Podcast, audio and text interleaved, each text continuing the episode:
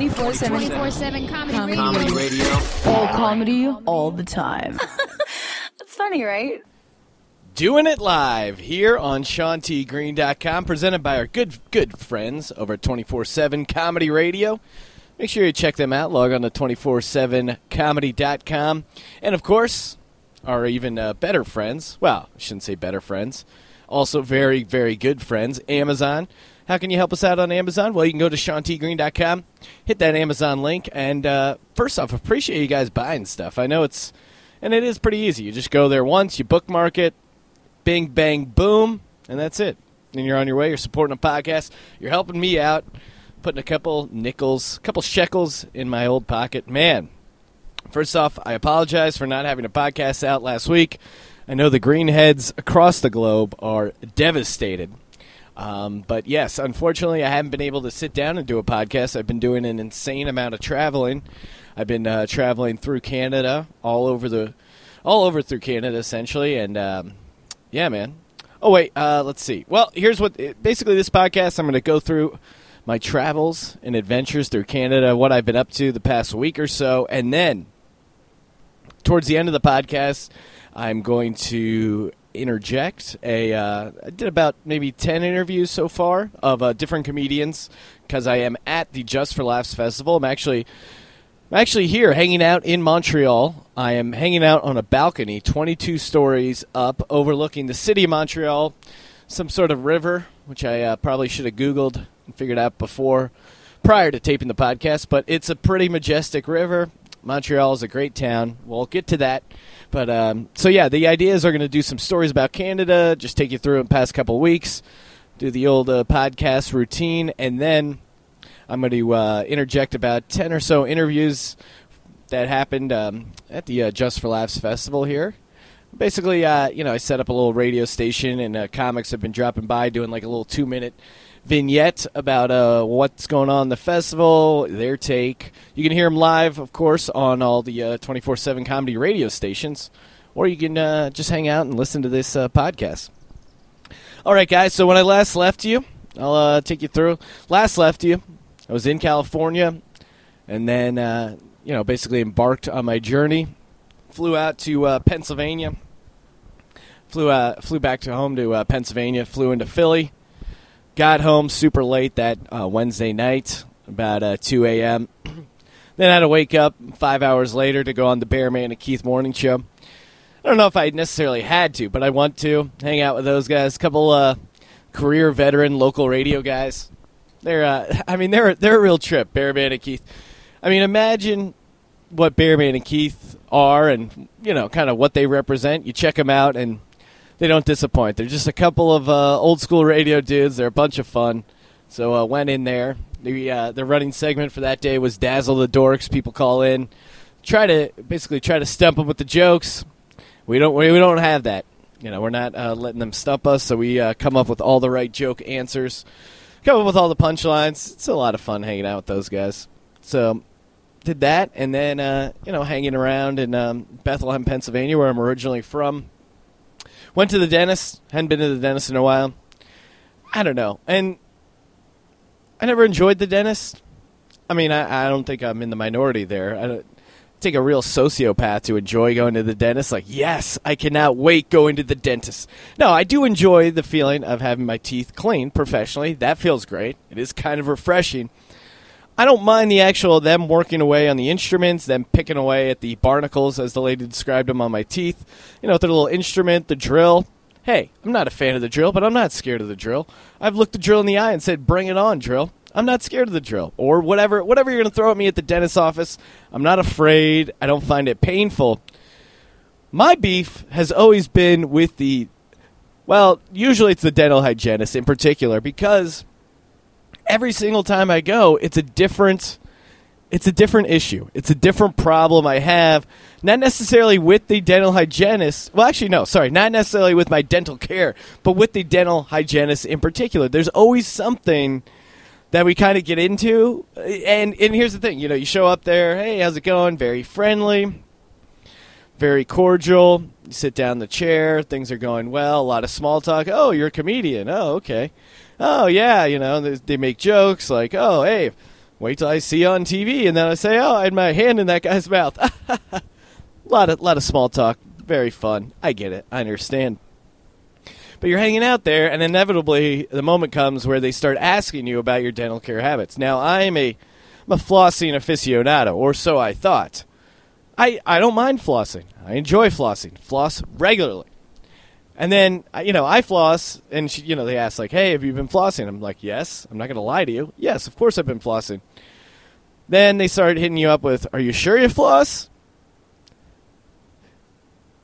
Yes, I'm sure I floss every day. Yes, every day. And you get in this weird argument, and then they go through this thing of, "Well, how do you floss?" And then they go, it's it's kind of pejorative. They're kind of being dicks about it. Like, oh, this is the proper way to floss. Every single dental hygienist I've ever gone to has asked me if I floss. Every single time I say yes because you know why? I'm not a liar. I'm not going to lie. If I'm going to lie about something, it's not going to be about flossing, all right?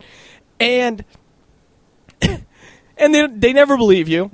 And then they uh, instinctively teach you a new way to floss. Oh, their correct way. I feel like it's it's up to anyone's indiscretion of just like, hey, this is how I floss. This is how I floss. The thing is, I'm trying, man. At the end of the day, I'm I'm trying. I can I can just say this for my entire life, but I'm trying. I'm trying to do the right thing. I'm trying to floss. I enjoy flossing. I want to live and have a longer, healthier life and better dental care. But what do you want me to do? And then every time, oh, Sean, you're not flossing right. Well, you know what? I got a lot on my plate, literally, figuratively, and I'm trying to floss my best, okay? Cut me some slack. And then she also asked me, uh, starts giving me, um, give me crap about the toothbrush I have. First off, dental industry. Uh, Why can we not get on the same page on a toothbrush? I feel like we're all going for the same thing, right? We're all trying to achieve a basic thing. It's not like when you go to a, uh, the store to get a paintbrush, they have like 90 different. I mean, yes, they have different styles of paintbrush for different applications, but essentially, this is all one application. All we're trying to use is a brush to clean our teeth. Now, why do we have so many different variations? How have we not figured out the correct formula for bristles? You watch those Crest commercials, they got like 3D computers, crazy animation. I feel like we should move past this. We should have one standard toothbrush, and that should be fine. And then she said, and then I explained, well, I used to have a Sonicare toothbrush, and um, you know, one of those electric toothbrushes, one of those nice ones. But I stopped using it because the the dentist that I went to was said that it was uh, taking the enamel off my teeth, making my teeth really sensitive.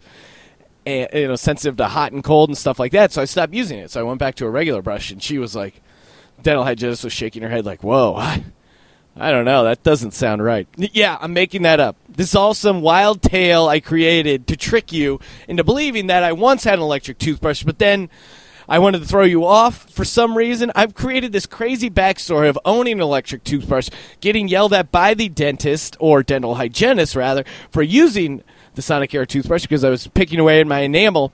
I'm just trying to do the right thing, dental industry. I'm just trying to do the right thing. You guys want you guys will have none of it. I don't, gets me all fired up. I just hate that. No, I'm not lying. I'm telling you the truth. This is this is my dental habits. Why would oh gets me all fired up. So I was back in show, did a uh, stand-up show in Philly. Appreciate everyone uh, listening to the podcast who also came out to the stand-up show in Philly. A lot of fun. It's always great to go home and uh, do shows back in the uh, Philadelphia area. It's always a fun crowd, always a rowdy crowd, pretty drunk. Not as uh, jam-packed or rowdy as the uh, previous time I was down there, but still, still a great time all around. Always interesting when my uh, family comes out to see me. My mom, my dad.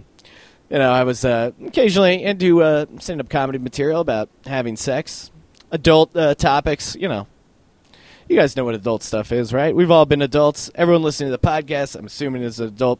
But it's always uncomfortable, obviously, bringing it up in front of your mother, talking about sex in front of your mom, and not even. I don't even consider my stuff really super graphic, but just the uh, like admitting to having sex in front of your mom is.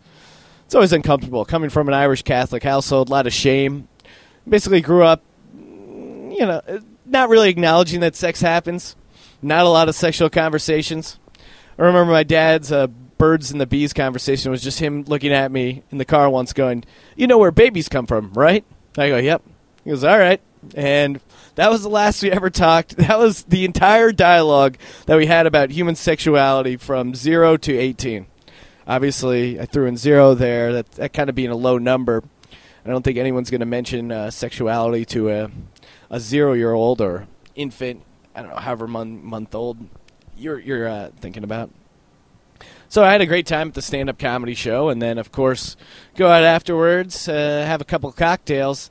I'm doing this knowing that the next morning I have to wake up super early to get a uh, to catch a flight.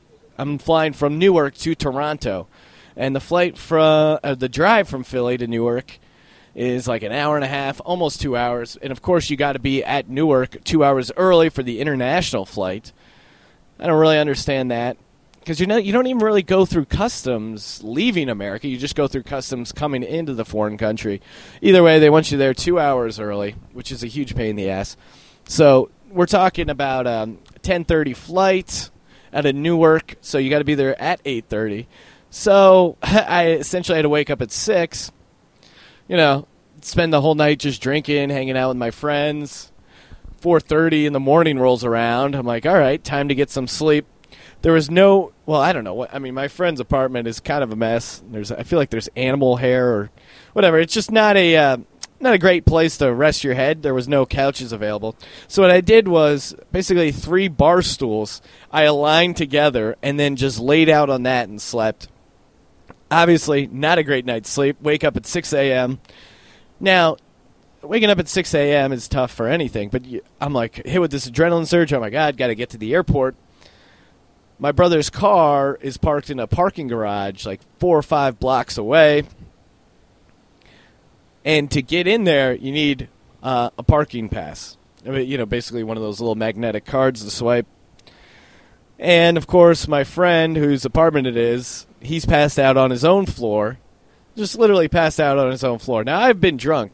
Don't get me wrong, but at the end of the night, if it's at my place, I can still do the uh, thirty-yard walk into my own bed. And oh my god, sleeping on your own bed, especially when you're drunk or hungover, makes such a huge difference. I was kind of mad too. Like, I, wait, I could have slept in a bed because you're just passed out here on the floor. Everyone was uh, getting pretty tipsy, so understandable, I guess. He's there laying on the floor, the card's in his pocket. He will not, he will just refuses to wake up or acknowledge the fact that I have an international flight I have to catch in an hour and a half. I'm sitting there shaking him, and he's just doing that. Uh, uh. Basically, people just sound like zombies whenever they're hungover, or almost like a mummy, just like brains, leave my brains alone. Uh. And he was just not giving. And then he he was still hungover, but still hungover he wasn't hungover enough not to still fuck with me a little bit. Like I, I was trying to fish it out of his hand or out of his pocket because it was in his front pocket. He's laying face down. I'm still like trying to weasel my hand in there to grab the key card, pull it out, and he's still trying to run defense on me to uh, rip the key card out of my hand. Eventually, able to pry the key card out of his hand. We go to the parking garage. Me and my brother. Um, course, a parking garage. It's like this old, weird parking garage. I, I can't really explain it better, but it's it's a shady parking garage. It doesn't seem like uh, my friend was saying like, "Oh yeah, my friend has parked here illegally for like 2 years and no one even complained or noticed." So it seems like the uh, parking garage turns a blind eye to whatever kind of weird activity they're running there. Who knows? It's it's you know, we're talking right in the heart of Philadelphia. Who knows what kind of crazy crap is going on? I'm I'm trying to uh, you know I'm trying to uh, pry out the, the, or no sorry. I did pry out the uh, parking pass the, uh, able to get into the parking garage finally. For some reason it wasn't working. You know it's it's weird. It's one of those things you just had to bang on it a few times. Eventually parking garage opened up. Get inside there. Get in the car. Start heading to Newark. Things seem to be going great until my brother misses a turn. You know, and then it's like you're hungover, you're kind of annoyed, and uh, you listen to like sports talk radio, and it's all about the Phillies and how shitty their season is. So I'm, you know, I'm hungover. I'm hearing about how shitty the Phillies are. My brother just missed a turn. Everything, everything's just kind of going wrong. Eventually, we kind of make a U turn, get back going the right direction, running late. Not, you know, maybe going to cut it a little bit close. Get there, get up to the counter, get out, hop out, run to my gate, or run rather to the uh, the gate to check in. Oh no, my passport. Yep, my passport. I'd left in my brother's car. Luckily, I mean, luckily, luckily there was enough juice in my phone so that I could call him. He uh, circled back, gave me the passport. I was able to get on the flight. Oh well, actually, I'll take this back. So I, I was uh, bringing my check baggage on, and in my check baggage, uh, there's a couple like mics and mixers, so I could do, so I could record this podcast, do these live interviews from uh, Just for Laughs. And uh, the guy, uh, the guy pulled it out. His uh, he was just the nerdy-ish, nebbyish dude I've seen in a long time. He's just like, oh, I see you've got some pro audio gear. He kept repeating the word pro audio gear as he's swiping my microphone for explosives. Just like, oh, see, there's some, uh, you got some kind of mixer here and some compressor. And what kind of tubes in that compressor? I'm like, I have no idea, man. I bought it for $45. Well, you see, um, in the pro audio situation, yeah, okay. Oh, look at these mics. Um, yeah, I see you don't bring the good mics with you. Yeah, see, that's the trouble with good microphones because when you have the good microphones, then they get banged up traveling, and then you spend more time with them in the shop. I'm like, yes, I, I know that is a problem. And, meanwhile, the guy the entire time is just swiping it like with his little with one of those little clean it rags and then basically putting it over in his little uh, bomb tester and then they run it through. Here's the thing about uh, airport security in general. Yeah, it, it seems pointless because if this guy actually thought there was a bomb in here you wouldn't be you would just be sitting there haphazardly rubbing a rag with it. You'd be freaking out so obviously, you know, there's no bomb in there. It's we're both wa- we're wasting both of our time, and it's just this. Um, it's just this. Uh, it's just a way. It's just a waste of time. I really want them to develop a a line in the security for beginning traveler, expert traveler, and guys who just don't care. Guys who are willing to risk the odds. Listen, when I get behind the wheel of a car, or when I had a license and I could get behind the wheel of a car you realize there's a chance you could die. All right, there's a there's a much better chance you're going to die in a car accident than in a terrorist attack in a plane. So what do you do? Do you not drive? No, of course you drive.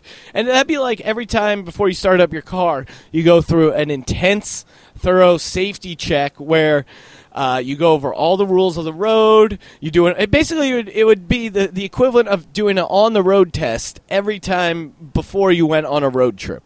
That'd be insane. If you said to someone, hey, every time you want to drive more than an hour in the car, you have to go to this government building and do a, dri- a 10 minute driving test, or maybe 15, 20 minutes worth of driving tests before they would let you drive? No at some point you have to decide there is a certain amount of value. We have to do the math, people.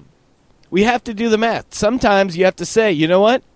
There is a chance I could die driving in a car. But you know what? The odds are small enough, I'm willing to risk it. And I think we should get back to that place when it comes to terrorism. We're not going to be able to stop these guys. Even after 9 11, all the guys we caught were either before they got on the plane in Yemen by some undercover uh, agents or taken out by, with some drone strike, or we caught them on the plane. It's an insane waste of time for everyone. And I, I do feel uh, it is funny. I feel like I'm arguing for more free time, but yeah, what the hell am I doing with my free time? Nothing, nothing that great, but still, it's my life, man, and I want a little bit more free time back.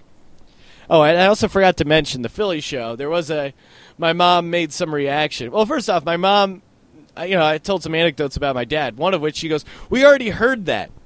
Which, yes, mom, sometimes that does happen in stand-up comedy where you end up repeating a, a joke or story if it does exceptionally well. So there was that, and then also at one point I mentioned sex, and my mom had some reaction, and I just said to her, "Mom, you you know, I'm 29 years old.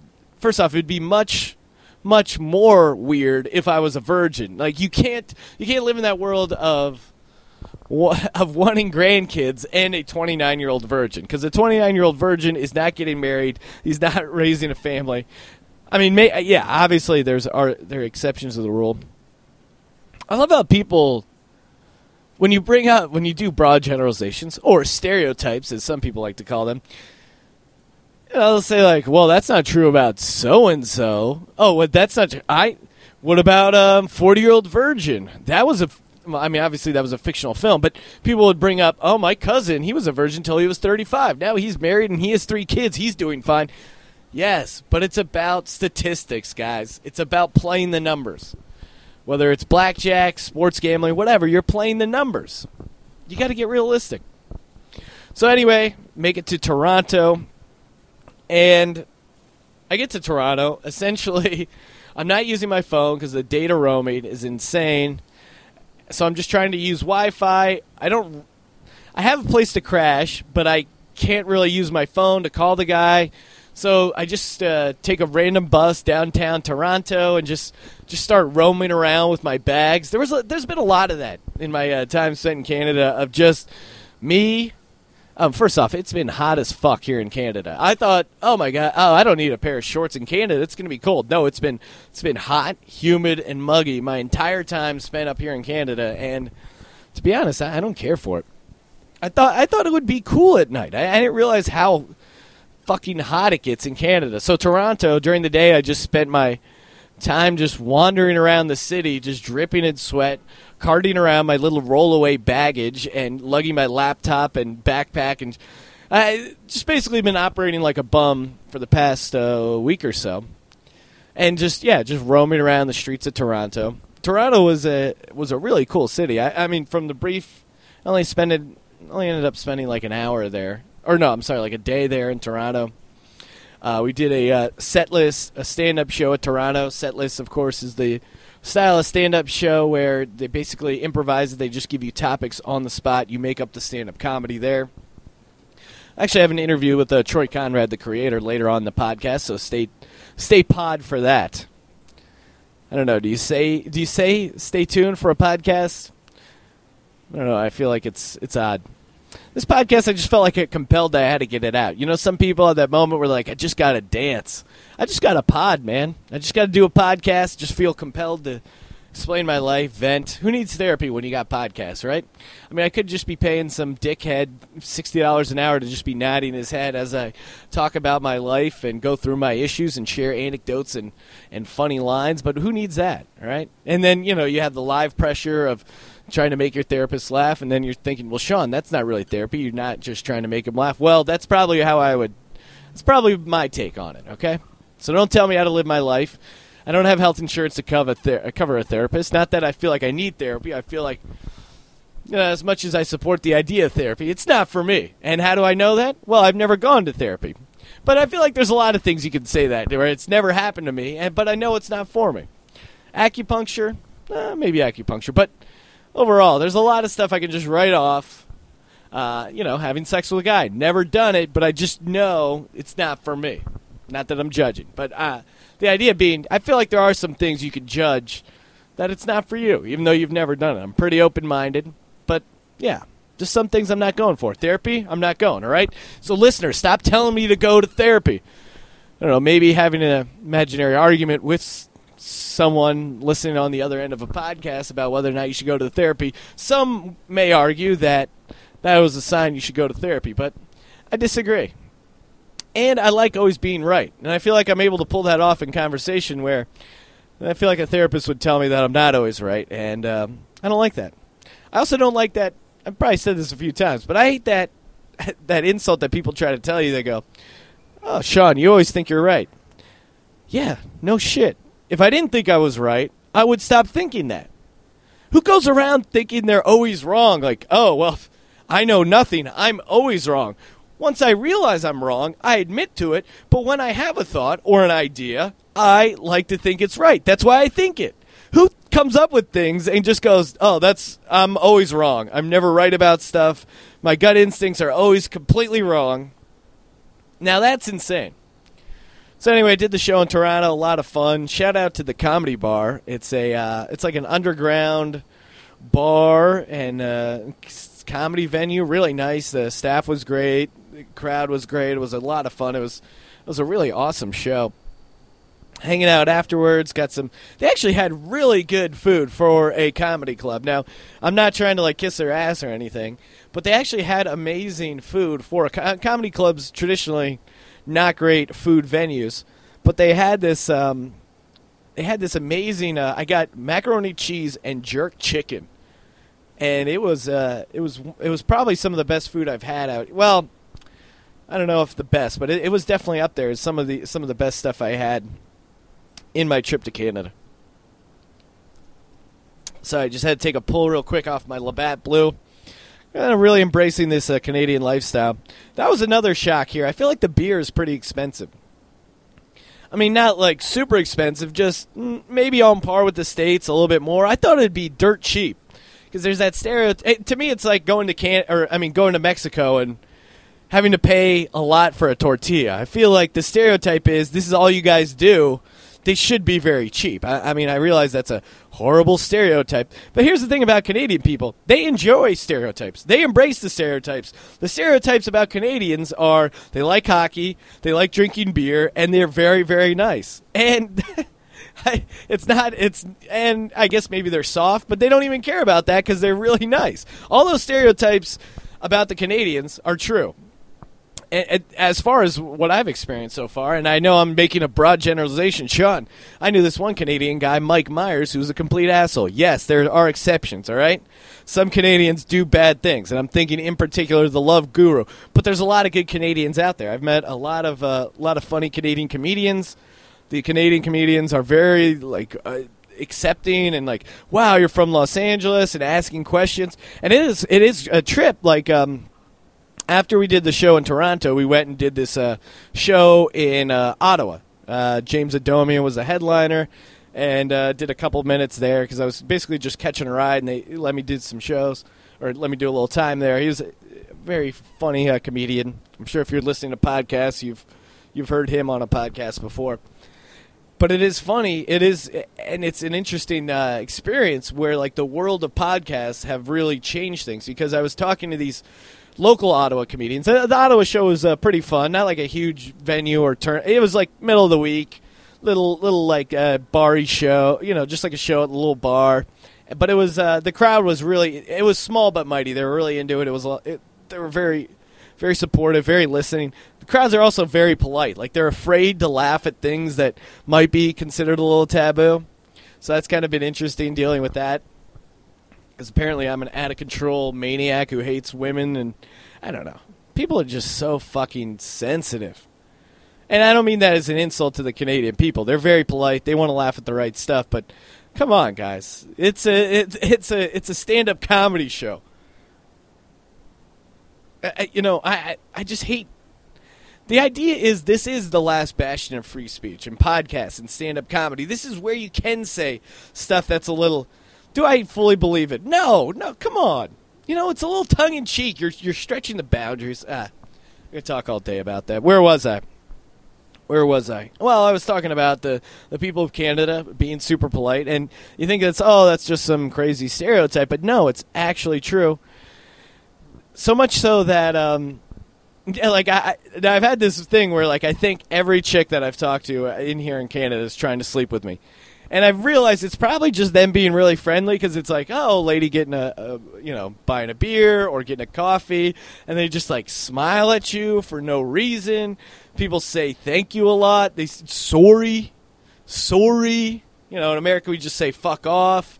They say sorry all the time. They're always apologizing. Eh?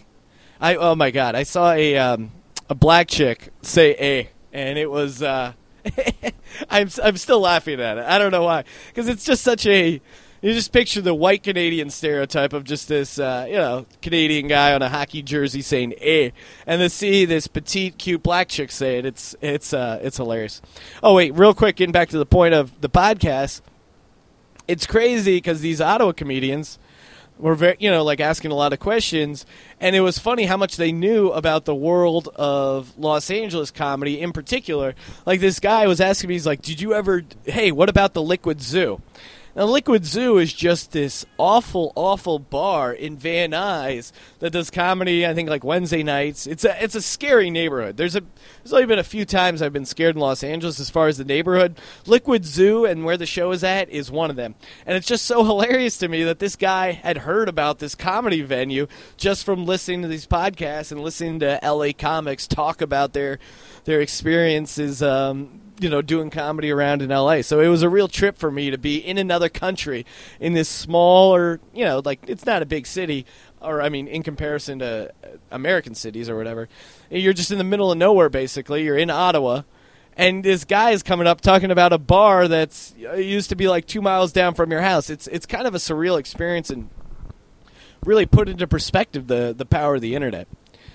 So we go on this road trip, and um, yeah, it was it was a good times. You know, I was crashing on the couch again. Once again, just been hot a lot. Like I I've just been sweating a lot in uh, Canada, which I was just not uh, not expected. And I didn't bring a lot of uh, clean clothes. I'm like right on the edge of, you know, I'm taping this on a Thursday. I'm flying back to the states on Sunday. I'm I'm really on the fence about whether or not I should do laundry. I feel like doing laundry on vacation is just such a fail. But I, I don't really have a I don't even know what I got to do an inventory and see what actually clean clothes I have, if any. So I'm kind of nervous about that. But um, yeah, I don't know. The part of me just doesn't want to cave and and and do laundry on vacation. But it's just like I've just been sweating so much. Oh, and you know, driving in the road trip, it's with a couple basically people I've never spent a lot of time with. And it was funny. The girl driving does this move of um, hey, whatever uh, whatever music you want to put on, just put it on. I'm like, okay. And you know, we're listening to some music. I go to change it. Oh wait, you don't like Fleetwood Mac? it's like, all right, if you want to listen to Fleetwood Mac, it's your car, it's your radio. That's fine. I didn't, I didn't complain about it. You just said, hey, put on whatever you want, and then I try to put on whatever you want, and I get interrupted by it. It's, it's just, people are hilarious like that. You know, they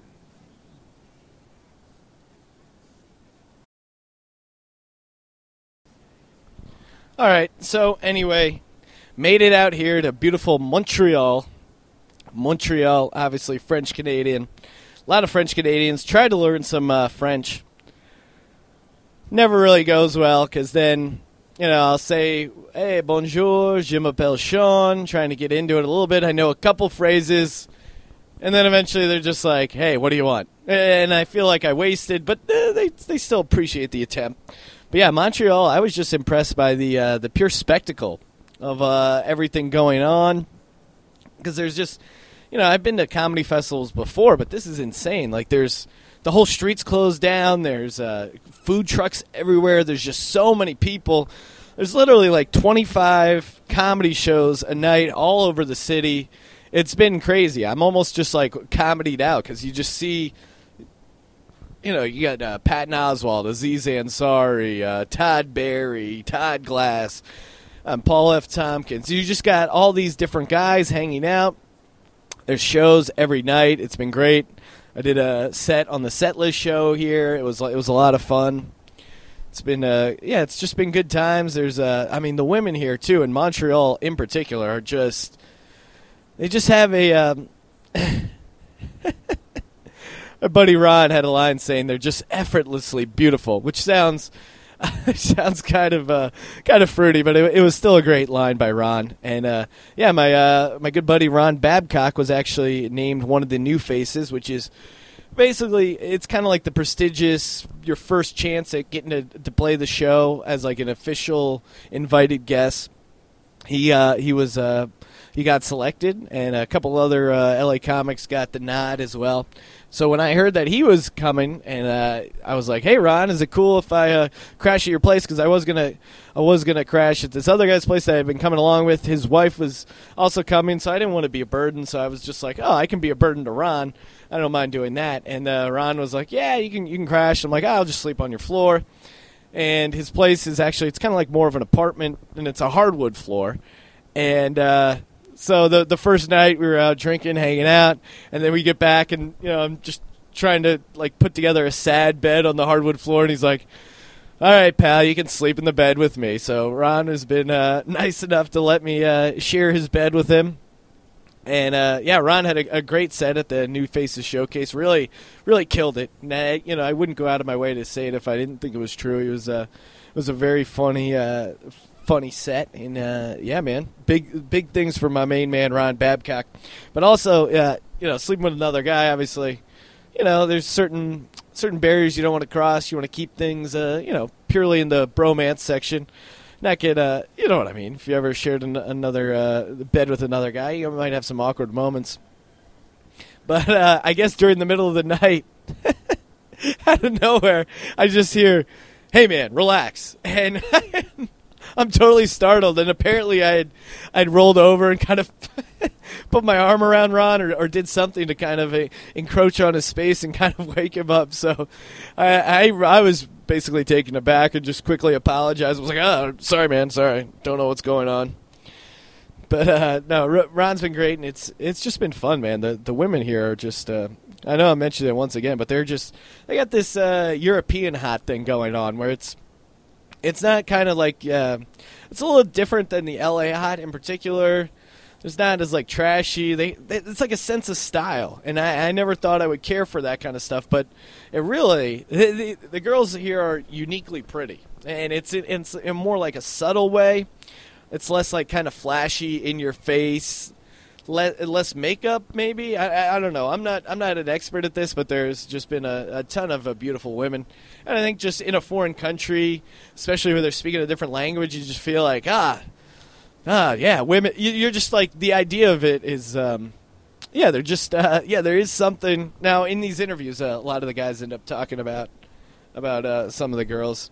Oh, and uh, yeah. Speaking of the uh, beer prices, uh, uh, the uh, the Hyatt Hotel, where kind of like is the headquarters for the shows, or headquarters for the festival rather, and uh, where I was doing a lot of my interviews.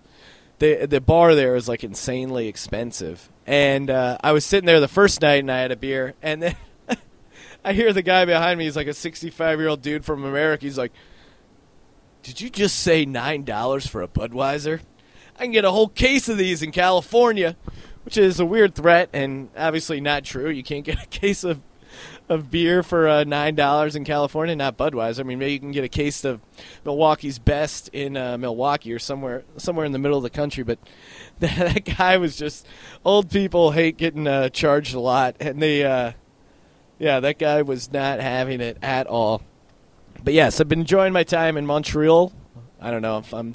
I don't even think I'm pronouncing it right. And then when I do start trying to speak in French, I end up incorporating a lot of Spanish, so it just becomes this like French Spanish hybrid of like, um, uh, um, yo quiero uh, un beer. Like, no idea what I'm talking about. I think they just they're impressed. They feel like they've humbled us Americans you know, I, I'm, I'm kind of proud of myself. I've been out drinking with uh, French-speaking people and have yet to mention World War II. So you can appreciate that French-speaking. and uh, I haven't gotten a lot of tude lately. I mean, they definitely do seem a little bit put off if you if you don't speak French. Everyone said like, "Oh, it's not a problem at all." There definitely is a lot of uh, French-speaking people. So and uh, the French language is very popular here. So it's been a it's been a great trip, a lot of fun. Really enjoying myself, and uh, part of that was I got to sit down with a lot of a lot of the best and brightest comedians at the festival. So here you go, guys. I'm just gonna cut them up together, put them here for you. Of course, you can hear them on a uh, 24/7 comedy radio, all their different affiliates, or listen to them online. I'm here with Darrin Rose, Toronto's own. He's a Canadian He's a Canadian. He's a Canadian native, Canada native, I guess you could say. I could am say. a Canadian, yeah. Um, now, what's the, what's the biggest difference between playing a crowd in Toronto and playing a crowd in Montreal? Uh, the difference is people in Montreal enjoy their lives, okay. so they're just so much happier to be there. People in Toronto are just like, "When's this going to be over? I got to fax a resume." Now, do you feel like uh, being a native uh, Canadian does that give you an advantage at all? Uh, you think in performing versus Americans or guys coming from other countries? Uh, well, you make it sound like we're in a kumite, and uh, if that turns out to be the case, I feel I'm woefully underprepared. Uh, no, I think yeah, maybe there's a little advantage in in that I know what the references are and sure. stuff like that. But uh, uh, but no, I think kind of funny is funny. Right. It all works exactly. out. Oh God, sense. am I going to die tonight? I hope not. Okay, now besides doing the comedy, what are you looking forward to as far as the city of Montreal? Do you have any uh, big plans? Oh, Montreal's the greatest. Uh, uh, I eat a lot of poutine at 3 a.m. Okay. Uh, I don't know if Americans know what poutine is. French fries with cheese and gravy on it. It's the greatest, uh, especially if you've had 35 beers right before it. Uh, so that's sort of that's my evening in two parts, right there: 35 beers and then poutine, and then uh, and then regret in the morning. So that's my that's my festival That plan. is- that that seems to be a running theme here. Beer- I'm shocked. Beers, poutine, regret, and comedy, and then just uh, keep repeating that. Yeah. Now, which uh, which shows are you doing, and uh, which shows have you already done? Uh, I am doing uh, the John Pinette Gala at Place des Arts, Okay. uh, which uh, uh, I discovered is really funny if you don't know it's French, because then it's Place des Arts.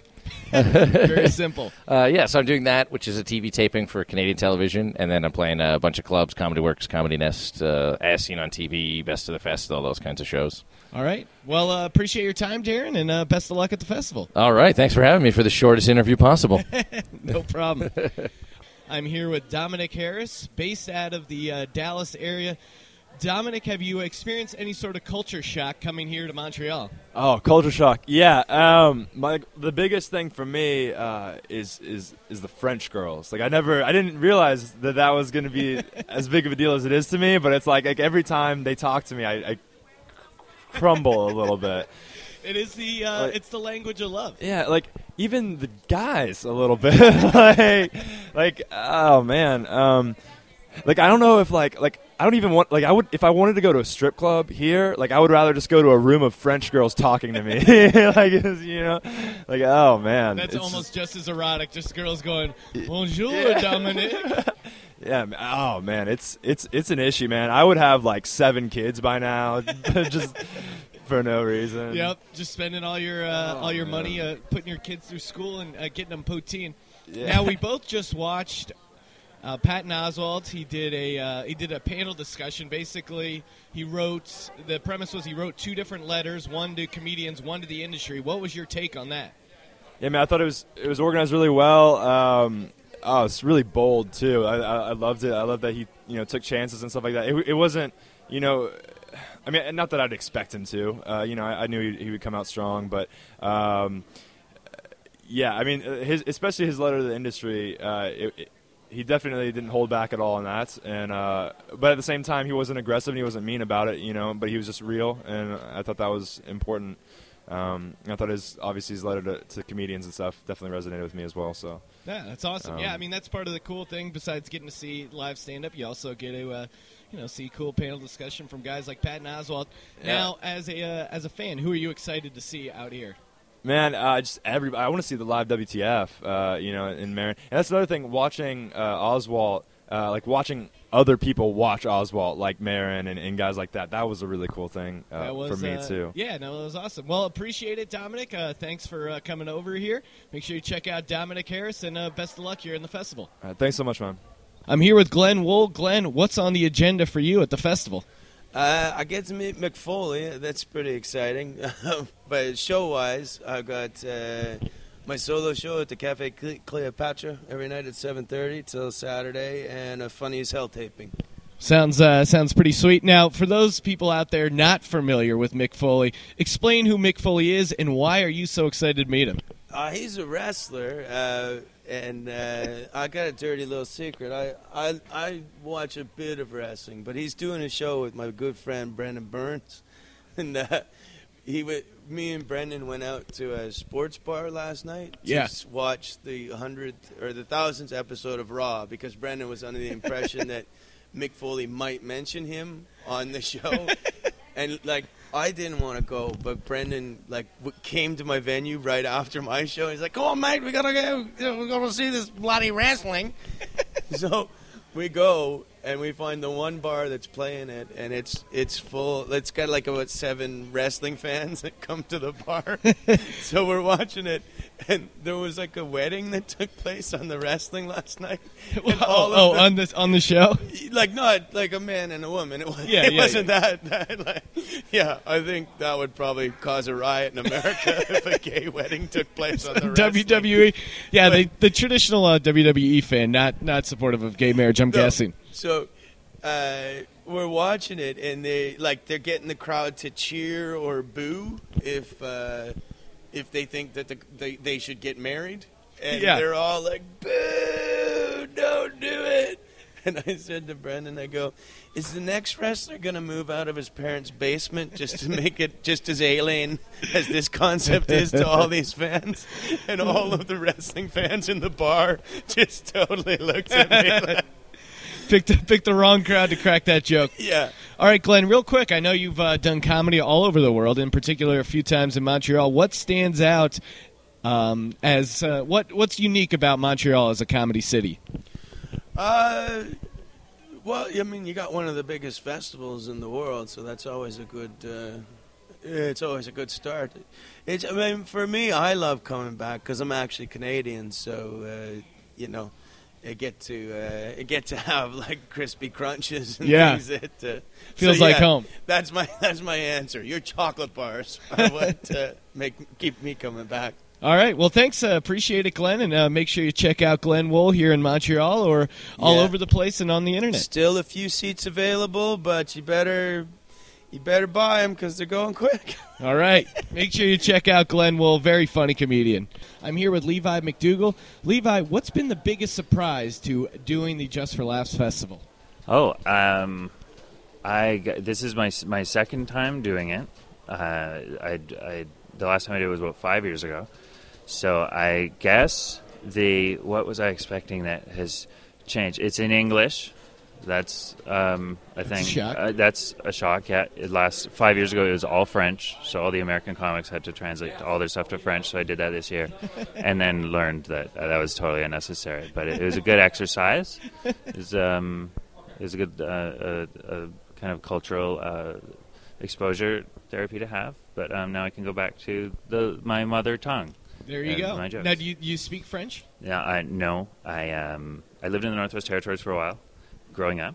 That's uh, here in Canada. Okay. you're, you're Yes. American. Yes, right? I Yep. am American. Yeah, it's one of our territories, and uh, up there, I don't know if it's the same in the provinces, but you have to, you're obligated to learn French up until I think grade six. So Okay. um, I've forgotten everything I learned, Exactly. um, other than the name of the teacher, Mr. Lafreniere. Who, Oh, right. Not Well- not a good guy, not a very nice guy. Maybe it turned you off to the language. Maybe Yeah. that's part of the problem. I'm uh, yeah. I'll try to get over. it. I guess they're not all Mr. Lafrenieres. Montreal's really opened my mind to that. You guys are all right. All right. Now, what are you um, what are you excited to see and do here? Uh, what do you what do you got planned besides the shows? Yeah. What, what else do you got planned? Most of my shows are kind of early in the week, which is nice. Um, so I think it's just going to be a lot of wandering and catching up with. Uh, it's good. It turns into a little community. There's people you haven't seen in years, and then suddenly you're seeing them ten times a day. Yeah. And you're like, weird. okay, I, I don't need to see this person for another year, and then hopefully you'll be back to do that. But uh, yeah, I think just wandering, catching like little snippets of the shows, and uh, and dropping in like the I know the alternative shows coming up, and then um, a lot of it's funny because being in LA, you see a lot of these people kind of working on their act, so it's nice just to come to one place and uh, see it all polished. see all these friends in these giant rooms when you're used to these little divey Now, bars. real quick, if you had one wish, if you had one thing to happen in Montreal for the Just for Laughs Comedy Festival, what would it be? I I the I guess the crowning of as to win the King of Comedy award, which is why everyone comes here. It's the reason all of us have been working so hard. Right. Only one person can be picked. Yep, they were the kings of comedy. Then they decided, nope, it's just better if there's one king of comedy. Right. Yeah, they're like that was a gimmick for them. Now we're going to actually crown a real king of comedy who will really actually be in charge of comedy for 1 year.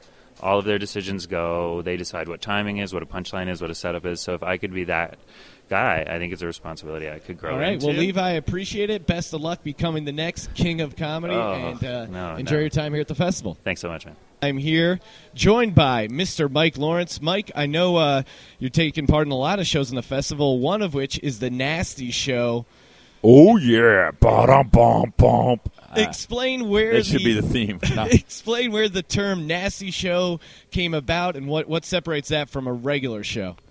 Um, Nasty Show is basically a show where um, you do all the jokes that have uh, offended and pissed off people and walked audiences, and you put them all together and and hope that uh, you're you're mean and, and nasty enough. Uh, and it's it's a blast. It's it's a really fun show because you can't go too far.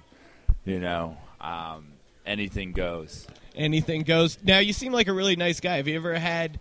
Have you ever had kind of a, a nasty experience in Montreal or doing comedy in general? Yeah, every time I speak English, uh, I think it's a nasty experience. The disappointment in in the eyes of a of, of a person who goes bonjour, and I'm like, "Duh, I want a hamburger.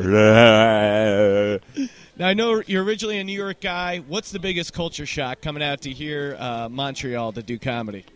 Um, I think I think uh, that's that's probably it because um, basically uh, in New York we're all used to the fact that no one speaks the same language, but we're cool with it. it's okay. It's fine.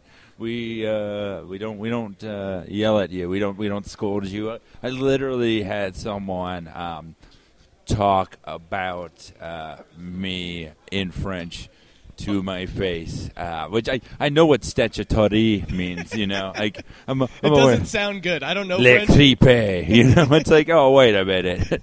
Yeah, there's a few words that actually translate into English. Well, Mike, appreciate your time and uh, best Yeah. of luck here at the Just for Laughs Festival. All right, thanks. I am here with Nathan Macintosh. Nathan, I know you're a uh, Canadian native, Yep. but um, what do you, uh, besides the comedy festival, what is the uh, what's the fun thing to do here in Montreal? Oh man, the fun thing to do in Montreal. I think we all know the answer to this. Sean, um, is staying up late. There's drinking, and Yes. there's an unreasonable amount of strip clubs. there's an unreasonable amount. Like you know how there used to be a lot of blockbusters. they have now they've now turned all of the old blockbusters into strip clubs, plus the 200 they already had. Well, that's yeah, I know. That's one business that can just not go out of business, and that is the strip club business. Absolutely not. If you burn, if Montreal burned to the ground, the strip clubs somehow would survive. They're like roaches; they Yeah. just can't get rid of them. okay, now I know you're you're here hanging out. Who, as a, as a comedy fan, who are you excited to see perform, or what shows are you looking forward to checking out? Uh, I'm really looking forward to seeing Tommy Tiernan's full uh, hour show. I, I saw him do a, a quick set at Comedy Works the other night, and man, I love that guy. Have you ever seen Tommy? No, I haven't. He's but, uh, he's an Irish comedian. He's great, man. Just oh great. yeah, I mean, uh, as a comedy fan, that's a, that's a cool aspect here. There's a lot. There's a big international flavor. oh, the Muppets too. Okay, Yeah, yeah, they're just, here just too. because, man. Like when I was growing up, you know, the first Muppet movie was great. I love that movie. Well, you know where the where the guy was trying to get Kermit's frog legs. Yep. So I was like, yeah, I just got to go see the Muppets. My actually, my mom was more excited that the Muppets were here than her son was coming to the festival. Can you get Kermit's autograph? Yeah, she was like, "You Fozzie's gonna be there." I'm like, "Mom, I'm going." Eat She's- Fozzie Bear. All right, Nathan, real quick to wrap things up here. As a Canadian, you're a native Canadian, now you're living in New York. What do you think is the biggest misconception Americans have about comedians? Or, sorry, Canadians, Canadians. or Canadian comedians? I think the biggest misconception Americans have about Canadians is that you guys think that we made our money ourselves. when I try to spend Canadian money in America, it is an impossibility. People just look at me like, dude, you, you think you're going to bring this blue loose leaf into my store? And I think, yeah, I think that we our money's real, man. it's real money. It's it's the government has a hand in it. You know, it's it's a real thing. All right, well, and you're a real comedian. Appreciate it, Nathan Macintosh. Make sure you check him out. You can listen to him, I'm sure, on uh, 24 7 Comedy Radio. Appreciate your time, Nathan. Thank you very much, Sean. I'm here with Neal Brennan. Neal, how much French have you spoken during the uh, festival so far? I haven't spoken a word of French.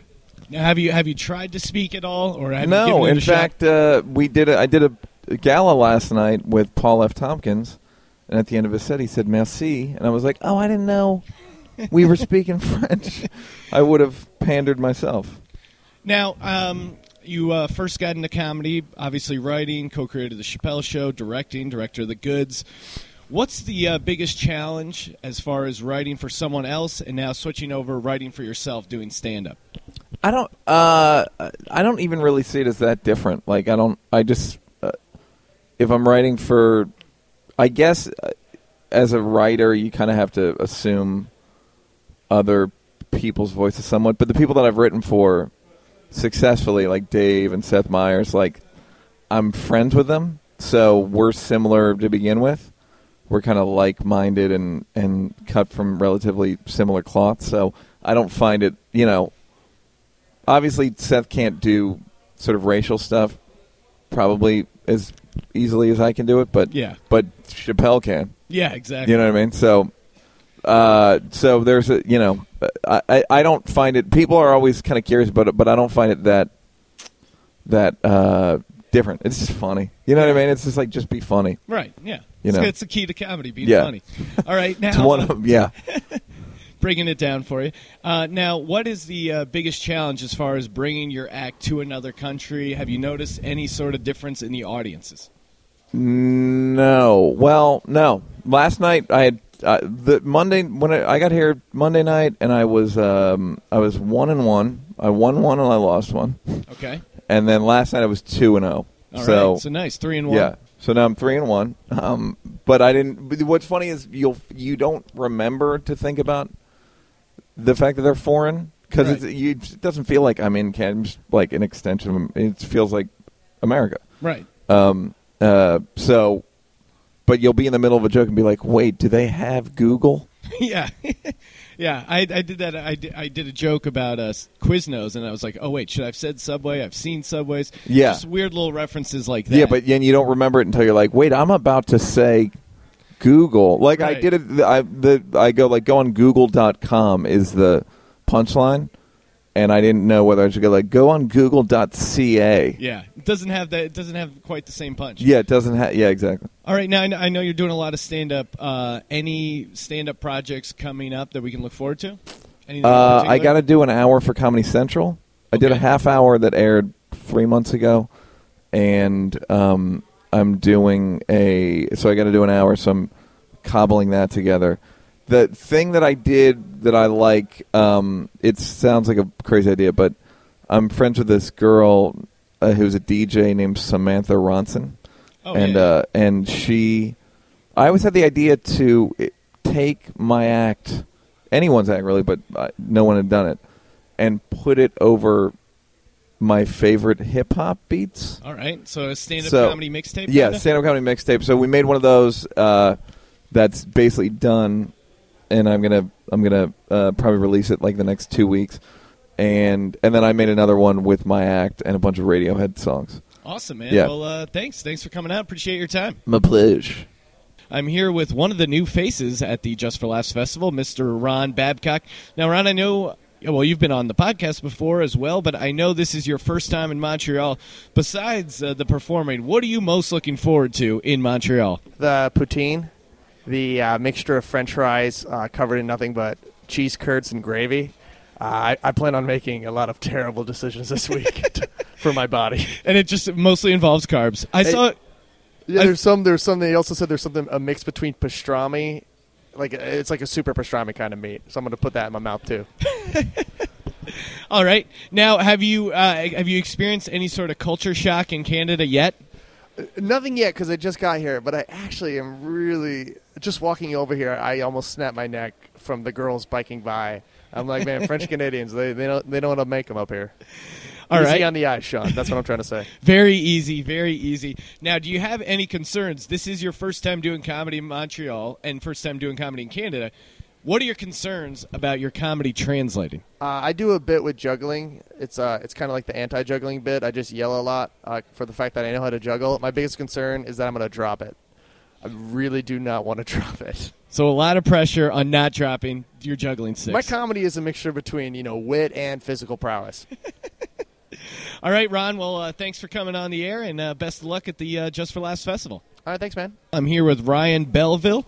Ryan, what uh, shows in particular brought you out here to Montreal? Uh, well, Sean, uh, uh, there's lots. I'm doing a, a gala tomorrow night with Jason Jones from The Daily Show. Oh, wow. That's uh, exciting. Which is very exciting at Club Soda, as well as I'm doing uh, Tentacool tonight and uh, and uh, uh, the Best of the Fest at the Comedy Works. Really outstanding lineup. So it's just fun to be part of it. That's cool. Now, Mhm.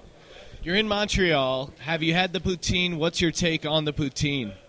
Uh, I've had the poutine many times. I've been in Montreal. I've been coming to Montreal for well over a decade, and uh, I still think I have poutine in my system from that first visit. like it doesn't, it doesn't move out very quickly. It's not a fibrous food, So, uh, but it's delicious. It's Yes. delicious. Yep, cheese, gravy, and fries, and yeah, definitely, definitely sticks with you. It really is. Poutine is like that that sort of slutty girl that you know you shouldn't, but you just should. And then you wake up the next day and you're like, "What happened to my pants? Why do I have a knife wound?" That's poutine. And there is an empty tray of gravy. Yeah, All right. exactly. Well, you you sound like you're an expert on Montreal. Mhm. Besides the comedy fest, what's the, what's the uh, what's the fun thing to do in Montreal? What are you planning on doing besides going out and checking out other acts? Uh, well, you know what? Normally for just for I would love to go out more, uh, but during just for laughs, you're so busy, you almost never leave the a ten block radius. Yes. But I will try to get some bagels. Oh, okay. I will try to uh, eat a little smoked meat. Yes. These are these are the things. Um, I used to love going to the the Tam Tams, watching the hippies drum. Oh, okay. Now, what's Tam Tams? Is that it's right right at the at the mountainside? There's kind of this air. I couldn't even describe it properly. It's one of those things. It's very Montreal in that uh, I wouldn't see it anywhere else. Uh, exactly. Like what's Tam Tams? It's just a group of people who show up at the park uh, every Sunday, I think, and like drum and people throw frisbees and there's families. Sound- sounds like uh, Haight Ashbury in San Francisco. It really is. Yeah. Okay, one last quick question. As a comedy fan, who are you excited to see? Uh, I'm excited about Patton's show at the uh, Metropolis tonight. That's going to be monster and it's going to be awesome. Yeah. As well as uh, Paul F. Tompkins, huge fan, and uh, I've been working with him on the LA complex on the CW. He's a super nice guy as well, and I always love seeing him do his stuff. All right, well, thanks a lot, man. Best of luck in the festival. Cheers, Sean. Thanks so much. I'm here with the creator of Setlist, a uh, popular improvised stand up comedy show, Troy Conrad. Troy, I know you've taken the uh, show all around the world.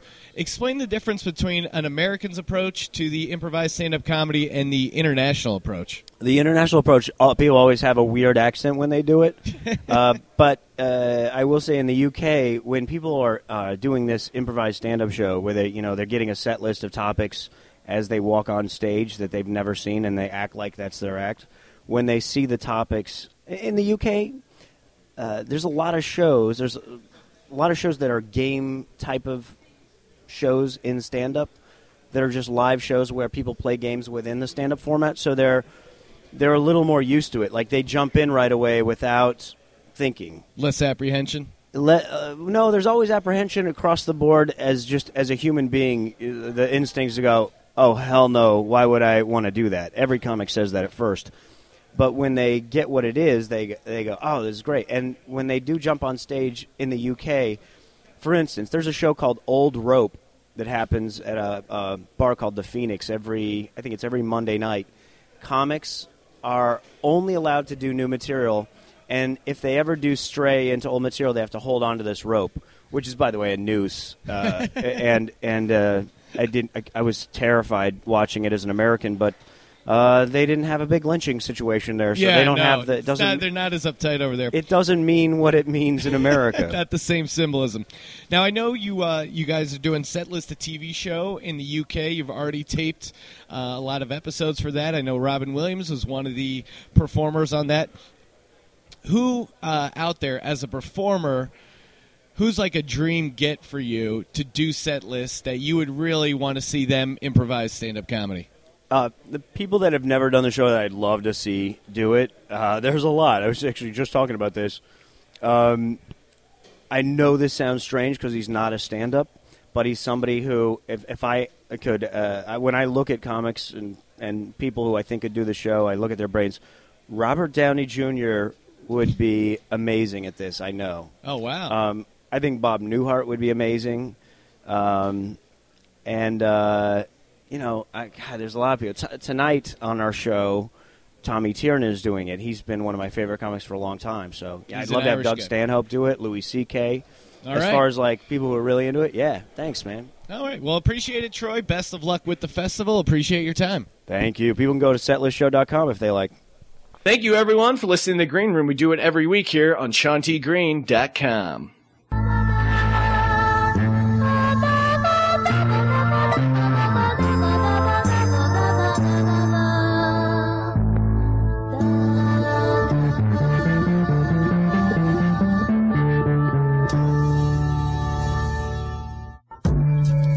listening to The Green Room. Log on to SeanTGreen.com to access archive episodes and follow the show on Twitter at, at Green Room Show.